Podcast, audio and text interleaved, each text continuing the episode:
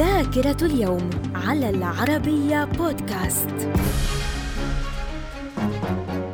أهلا بكم إلى ذاكرة اليوم الثامن عشر من مايو. ففي العام ألف أخذ البيعة لعبد الرحمن بن معاوية ابن هشام بن عبد الملك مؤسس الخلافة الأموية. في الأندلس. في العام 1291 المماليك يسيطرون على مدينة عكا بعد طرد الصليبيين منها. في العام 1803 المملكة المتحدة تعلن الحرب على فرنسا بسبب تدخل نابليون بونابرت في شؤون إيطاليا وسويسرا. من الذاكرة. ومن ذاكرة الثامن عشر من مايو في العام 1804 تنصيب نابليون بونابرت إمبراطورا على فرنسا. في العام عام 1899 انعقاد مؤتمر لاهاي الأول للسلام بحضور 26 دولة واتفق الحاضرون على حل المنازعات بطرق سلمية وحددوا قوانين الحرب. في العام 1910 الأرض تمر بمدارها بذيل مذنب هالي. من الذاكرة. ومن ذاكرة الثامن عشر من مايو في العام 1965 سوريا تنفذ حكم الإعدام بحق الجاسوس إيلي إيلي كوهين بعد إدانته بالتجسس لصالح إسرائيل في العام 1980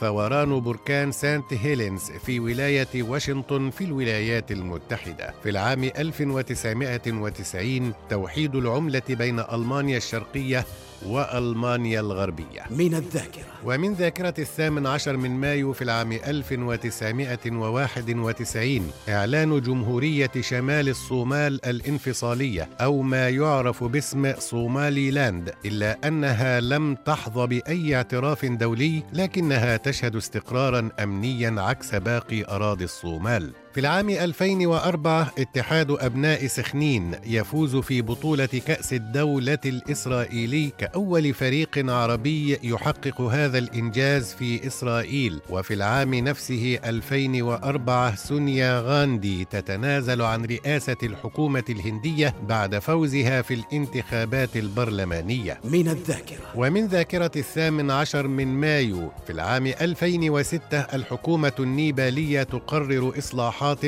تزيد من الديمقراطية وتقلل من نفوذ العائلة الحاكمة. وفي العام 2009 سريلانكا تعلن مقتل زعيم منظمة نمور التاميل المتمردة فيلو بيلاي بربها كاران. من الذاكرة. ومن مواليد اليوم الثامن عشر من مايو في العام 1048 عمر الخيام عالم رياضيات وفيلسوف وشاعر فارسي صاحب رباعيات الخيام وواضع التقويم الهجري الشمسي.